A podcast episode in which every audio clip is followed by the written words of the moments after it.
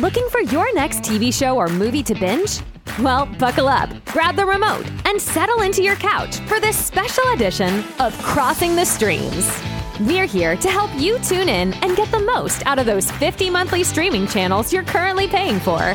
So, without any further ado, here's your host of Crossing the Streams, Jeff Dwoskin.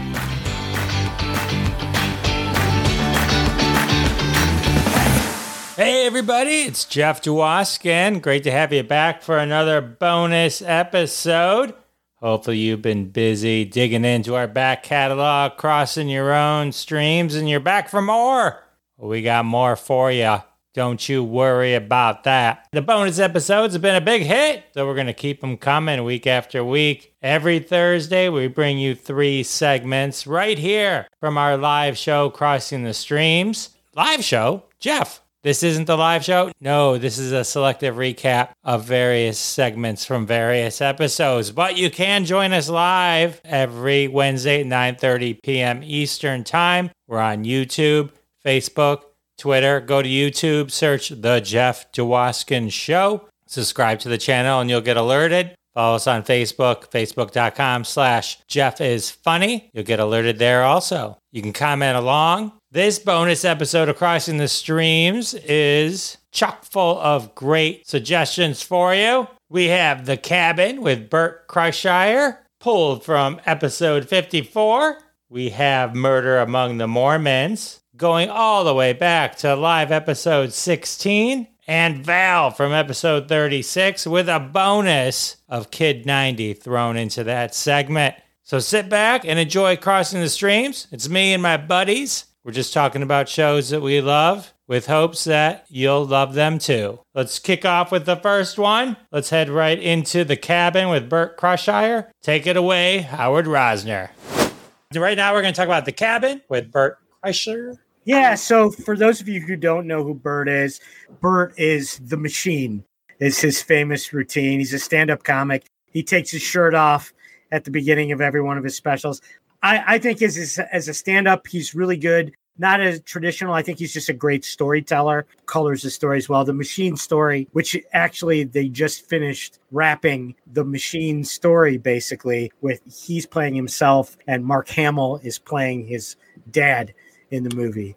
Uh, so that'll be out this year somewhere uh, in 2022 sometime. Anyways, normally I don't like this type of show because I can't stand what is essentially scripted reality, right? I hate it's just it's like if I want to watch fiction, I'll watch fiction. I don't want to watch something that I know is fake. And this is kind of set up that way. The gist of it is he does so much with his life. He does stand up, he does his podcasts, he does so much that his wife told him to go away to have some alone time. So he rented a cabin in the woods in uh, the hills in California.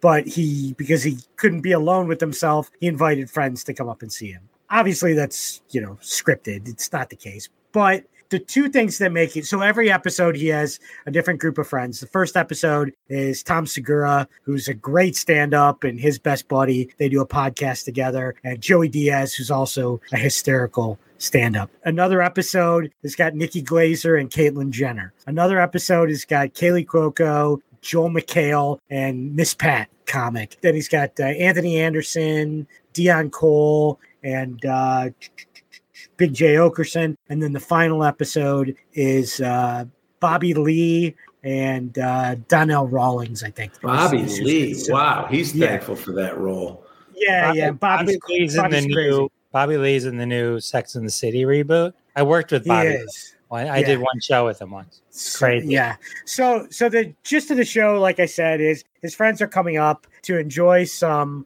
spirituality and zen. So every episode they have some activities that he has planned, like axe throwing, rolfing, beekeeping, um, and you know some, Beekeeping. some yeah, some comedy uh ensues from that. So it's kind of cheesy, but there are in every one of the episodes, there are some poignant moments which weren't clearly weren't scripted. Like uh, the episode with Caitlyn Jenner and Nikki Glazer, Bert is talks about how his dad, who was a huge track and field guy, loved and idolized Bruce Jenner. And they actually, he says, would it be okay if we called my dad right now? So they call his dad on cell, and his dad just is so praiseworthy for him and what he meant to him. And, uh, and it's just, it's funny and it's nice. And then they hang up, and bert is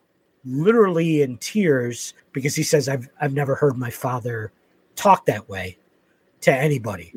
Um, and, and you're like, wow, that, that was a spiritual moment for Bert. You know, there's there's some other things like Miss Pat is a train wreck. She's crazy and she tells Kaley Cuoco who the fuck would watch that show about Big Bang Theory. And but then there's some moments where she talks about her life and um, you know, just how she survived. And and again there's there's just some uh, amongst the craziness there's some there's some good moments. It is a super easy show. You'll finish the five episodes you know they're 23 24 minutes whatever it is. You'll sit down and watch them all the way through. It's not earth shattering it's not mind blowing it's not informative. It's not informative. No it's not. It's not. But it not is worthwhile it is- anyway. it's inter but it's really entertaining. You know it's one that you don't have to be locked into with your eyes on the screen the entire time. Um, but there are some moments if you do that where you're like wait what the hell did they just say? Where you have to rewind to hear that. Um, it's really entertaining. I really recommend it. I, I love bert. I follow him on social media. I think he's hysterical. I think he's really honest. And- he's, he's and an that's- excellent comedian. I like Yeah. him. Yeah, he's good. He's not um, like Tom Segura. Like I said, his buddy is, uh, I think, a better joke writer, a more traditional joke punchline. Bert is far more um, storytelling, but he's a great storyteller. Uh, the Machine story, if you've never seen it, uh, Google it. It's about how he got involved with the Russian mob one summer in college. Bert, by the way, is Ryan Reynolds trivia. Bert is considered uh, the loose uh, basis for the Van Wilder character because when he was in Florida State, Bert was voted the biggest partier in America at Florida State. Wow. Uh, so he he's he's yeah loosely considered the basis of Van Wilder. So yeah, it's Netflix. It's really easy to watch. Um, Check that out. I, I like it. It's uh, a good recommendation for me. i'm convinced I'm convinced. i'm gonna Yeah. check it out yeah, I will too, man.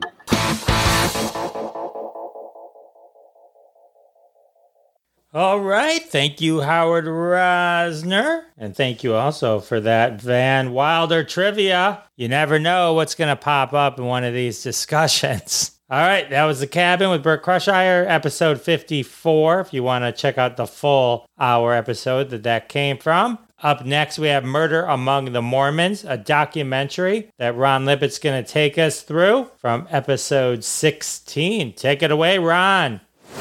So let's jump right in and talk about murder among the Mormons. some Mormon murdering. We're gonna get right into it. Uh, thanks, Jeff. I, I, so listen, I have always been fascinated by the Mormon Church. I, I, I cannot speak for the rest of you guys, but I I find this church and the and their adherents an absolutely fascinating community. I read a lot about it.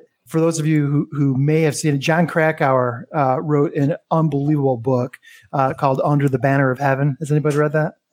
Um, it's an No. expose and it's riveting and it discusses the formation and growth and uh, kind of all the modern issues that the Mormon church had to navigate things like polygamy and domestic abuse and racist allegations and, and all these things. And for whatever reason, the Mormon church, now known as the, the Church of Jesus Christ of Latter day Saints, uh, persists. And at one point, just not that long ago, actually was the fastest growing religion in the United States. Can you guys believe that?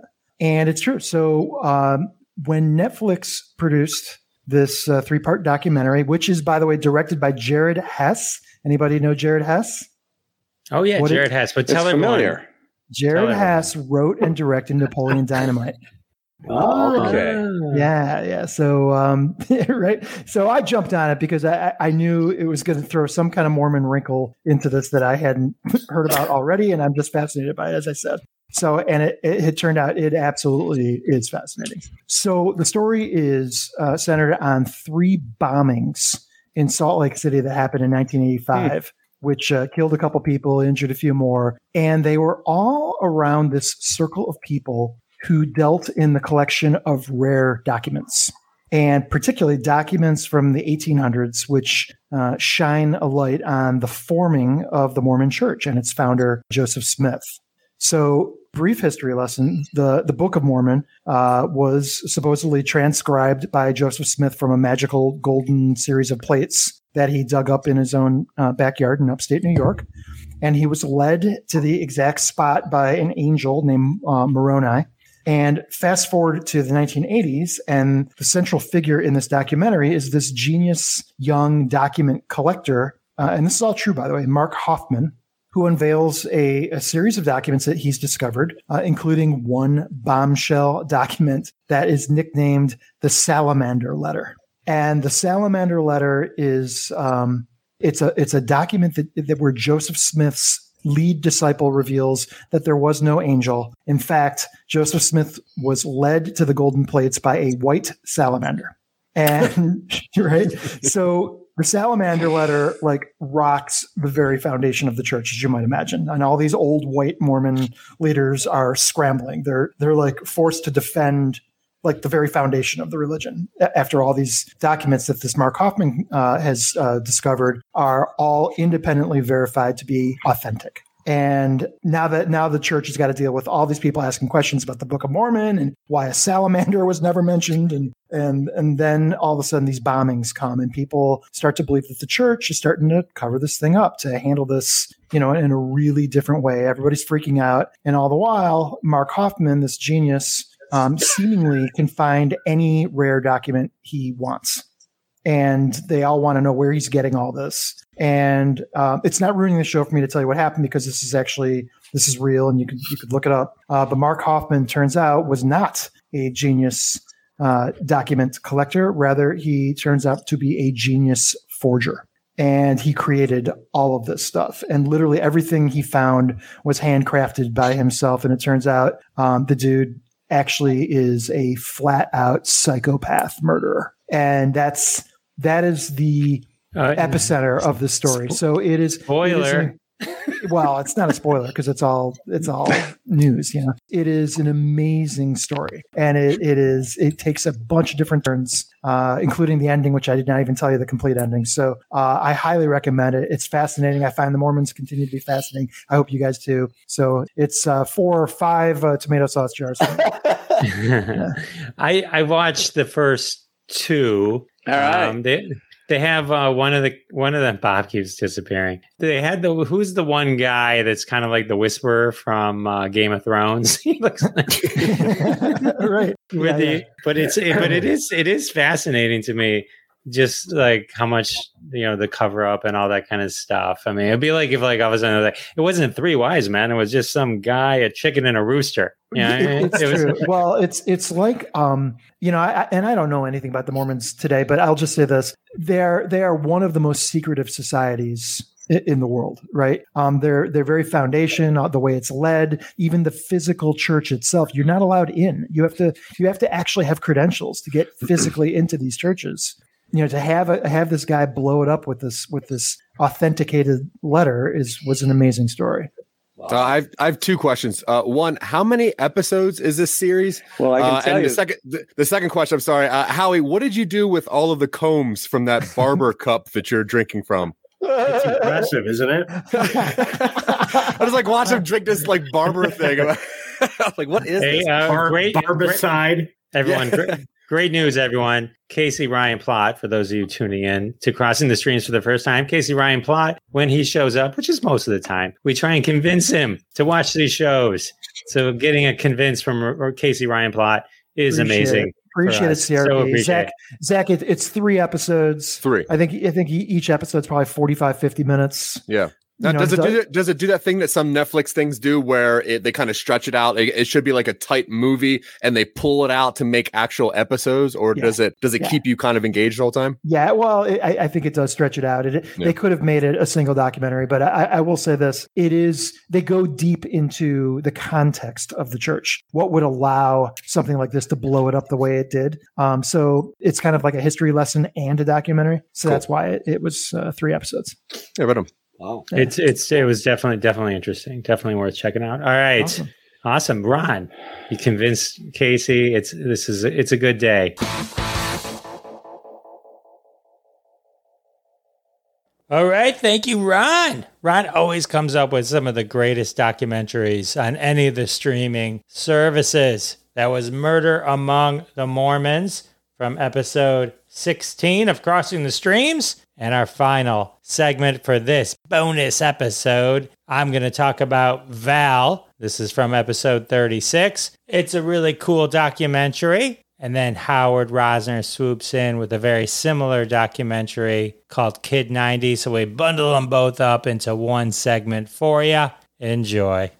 This is a documentary called Val that I watched. I've been looking forward to this. Yeah, and this is a um, Val is a documentary on Val Kimler made by Val Kimler.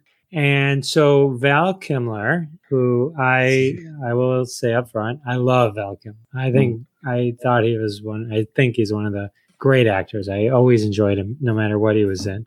And so this movie, so Val Kimler had a video camera when people didn't have video cameras. You know, kind of like he had the 500 pound video camera and he took it everywhere. So he happened to have been documenting his life along the way. And so this is his way of telling his story. So one of the reasons he's telling the story and one of the touching things about it, he's doing this with his son, who for three quarters of the movie provides Val Kilmer's voice. Mm. So Val Kimler, if you've seen photos of him of recent, doesn't look like the Val Kimler that we grew up knowing from Top Gun and all that kind of stuff. So he had cancer. He fought cancer. He survived the cancer, but it left him with uh, two tracheotomies, and so the only way he can talk, literally, it was it was heartbreaking. Is uh, it controls his breath, the Oh. air intake, and so the only way he can talk, and I will not imitate it, but is that he pushes on it to stop the flow of air for Hmm. breathing, and then he can push out words. Hmm. Um, so it's it's hard for him to communicate, very hard. I don't want to say think Steve Hawking, but you know along those lines. So a lot of the voices he clearly wrote the, the narration, and his son did it, unless it was him in footage that he took. So he takes us through his childhood, where he grew up and he lived on this this big area with this big house and with his brothers and his mom and his dad. And his brother was one probably would have been an amazing filmmaker. He was extremely creative. He's an artist and had a epileptic seizure epileptic fit in a hot tub and drowned when he was Mm. 15 i think 15 Mm. so there's actually movies and they'll they show you where he has his his his brother's art like in the scene you know Hmm. it's it's a touching thing so val went to juilliard and he went to be an actor and was like the youngest person ever uh, admitted to juilliard and so he's got footage of all this and it's interesting because I, and i forgot to write down the name of the person that he eventually married and later divorced who he had his kids with but when he was shooting um, top secret in paris or london Mhm. he went and saw a play and fell in love with this woman in the play. And then years later, they ended up in the movie Willow together. Mm. And from there, they started dating, fell in love, and got married. They just coincidentally ended up together Wow. there. So he takes us through like uh, one an early play that he was supposed to be the lead in, and then became the third lead because Sean Penn and Kevin Bacon they were able to get them. So he's got footage from them from uh, like decades, decades ago. This stuff that would never exist because no who had video cameras back then, you know? And takes us through all of his different movies and and some of the feelings that he had during the movies. And it's it's really interesting kind of hearing his perspective. Val Kilmer's reputation in Hollywood is that he was very difficult to work with and and all that kind of stuff, which may or may not be true. I mean, this didn't bring that, but this brought his point of view to it. The one thing that is clear, regardless of the uh, impression of it, was is how passionate and true to the art of um, of acting it was. It was interesting because one of the scenes he was he's showing how because he had this video camera, he knew they were making uh, Apocalypse Now, so he would he filmed his own audition tapes and he like flew wow. and hand delivered it. Didn't get, but that's how he got the doors. He shot himself as Jim Morrison. He wanted, you know, and then they they hired him as Jim Morrison. They, it's really interesting. I, I, think we all have probably seen the doors and how amazing he sure. was in that. And but just how it he studied Jim Morrison and learned all his. I think he actually sang in the movie too. He did. But he and, and so just how he went through that entire process and you know and how a lot of this ultimately led to his divorce because it was just you know you're always away and all that kind of stuff and the heartache of playing Batman and he called it like being in a soap opera because there was literally nothing he could do because he's in this restrictive suit. Yeah. And the real and the real stars of the movie were Tommy Lee Jones and the movie and Jim. so horrible. Yeah, poor guy. But that one wasn't hey. the worst. It got worse after that. That Joel, right, that Joel Schumacher movie was was decent, and then I think it, it, got worse after. The crime of that movie was robbing Billy Dee Williams. Billy Dee Williams. Billy Dee Williams of becoming Two Face, which right, he right, right. set yeah. up in the first two movies. Yeah. Hey, hey, Jeff, if I could, I was gonna, I was gonna save it for next week, but uh, if I could now, because I think it makes sense here, uh, I'll do a different one next week. Interject with my bonus review for this week because it's so very similar.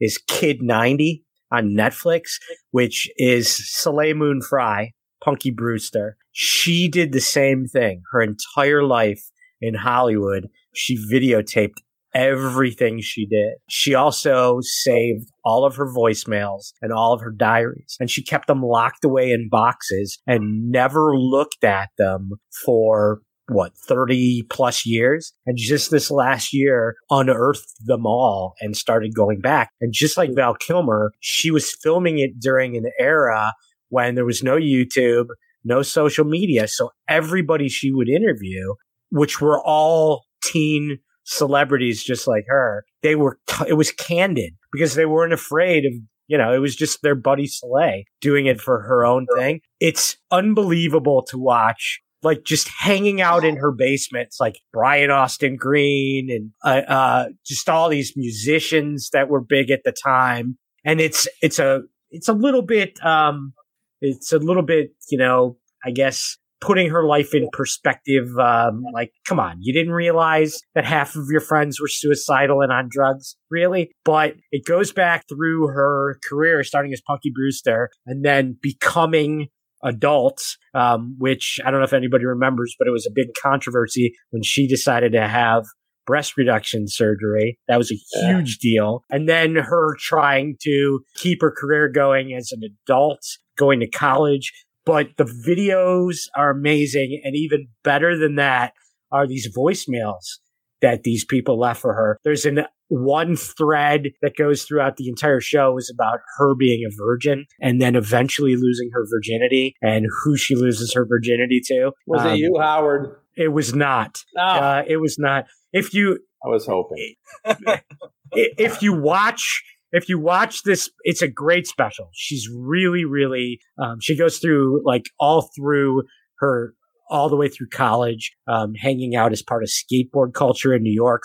It's great. Very similar, it sounds like to Val and just looking back on her life. But the, the videotaped footage is, it's just pure. It was just raw footage that they edited for this special, but nothing staged. Like it's just, hanging out in a bathroom smoking cigarettes with um with uh what's her name from Roseanne, the youngest daughter from Roseanne, you know, um from Big Bang Theory as well, yeah. yeah. Um so yeah, I mean it's uh it's great. When you watch Val, take some time and watch Kid 90 as well. Um, uh, really, Val's really on cool. Amazon and Kid 90 is on Netflix. All right. Our first twofer, that was Val and Kid 90, both highly recommended. And that wraps up this bonus episode. We talked about those two and the cabin and murder among the Mormons. You've got a lot of reasons now to stake claim to your favorite part of the couch, cross your own streams until we meet again next Wednesday on the live show or right here on a bonus episode. Until then, I'm Jeff Dwoskin, and I'll see you next time. Thanks for listening to this special edition of Crossing the Streams. Visit us on YouTube for full episodes and catch us live every Wednesday at 9:30 p.m. Eastern Time. Now turn this off and go watch some TV. And don't forget to tell your family you'll be busy for a while.